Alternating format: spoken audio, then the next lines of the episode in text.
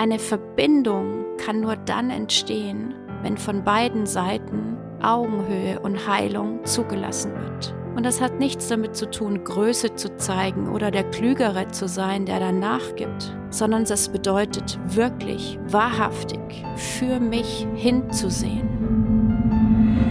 Es ist auch für mich als Coach immer wieder wichtig, die Menschen an die Eigenverantwortung zu erinnern und zu spüren, an welchem Punkt ist jemand nicht bereit, diese zu übernehmen. Und natürlich, klar, ist es dann das Einfachste, den Coach dafür verantwortlich zu machen, dass ich meine Verantwortung nicht übernommen habe.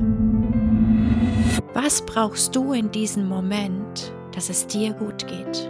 Was brauchst du in diesem Moment, dass dein Bedürfnis von dir befriedigt wird? Denn Abhängigkeiten an das Außen, an andere Personen, an dein Umfeld führen dazu, dass du unfrei wirst.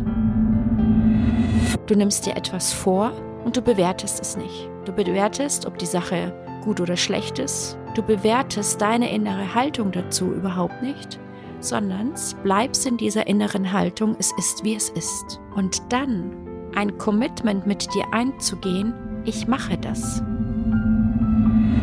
Ich verwende dieses Wort ganz bewusst so oft, weil ich mir wünsche, dass es dir im Kopf, im Gedächtnis, in deinem Gefühl bleibt. Denn das Wort großzügig hat eine absolut wunderherrliche Schwingung. Sei großzügig zu dir. Aber was möchte das Leben von dir? Lass diese Perspektive in deinen Alltag sich integrieren. Lass Pausen entstehen, die ganz automatisch aus dir herauskommen, wo du nicht fragst, was du vom Leben möchtest, sondern was du fragst, was das Leben von dir möchte. Und das ist Training.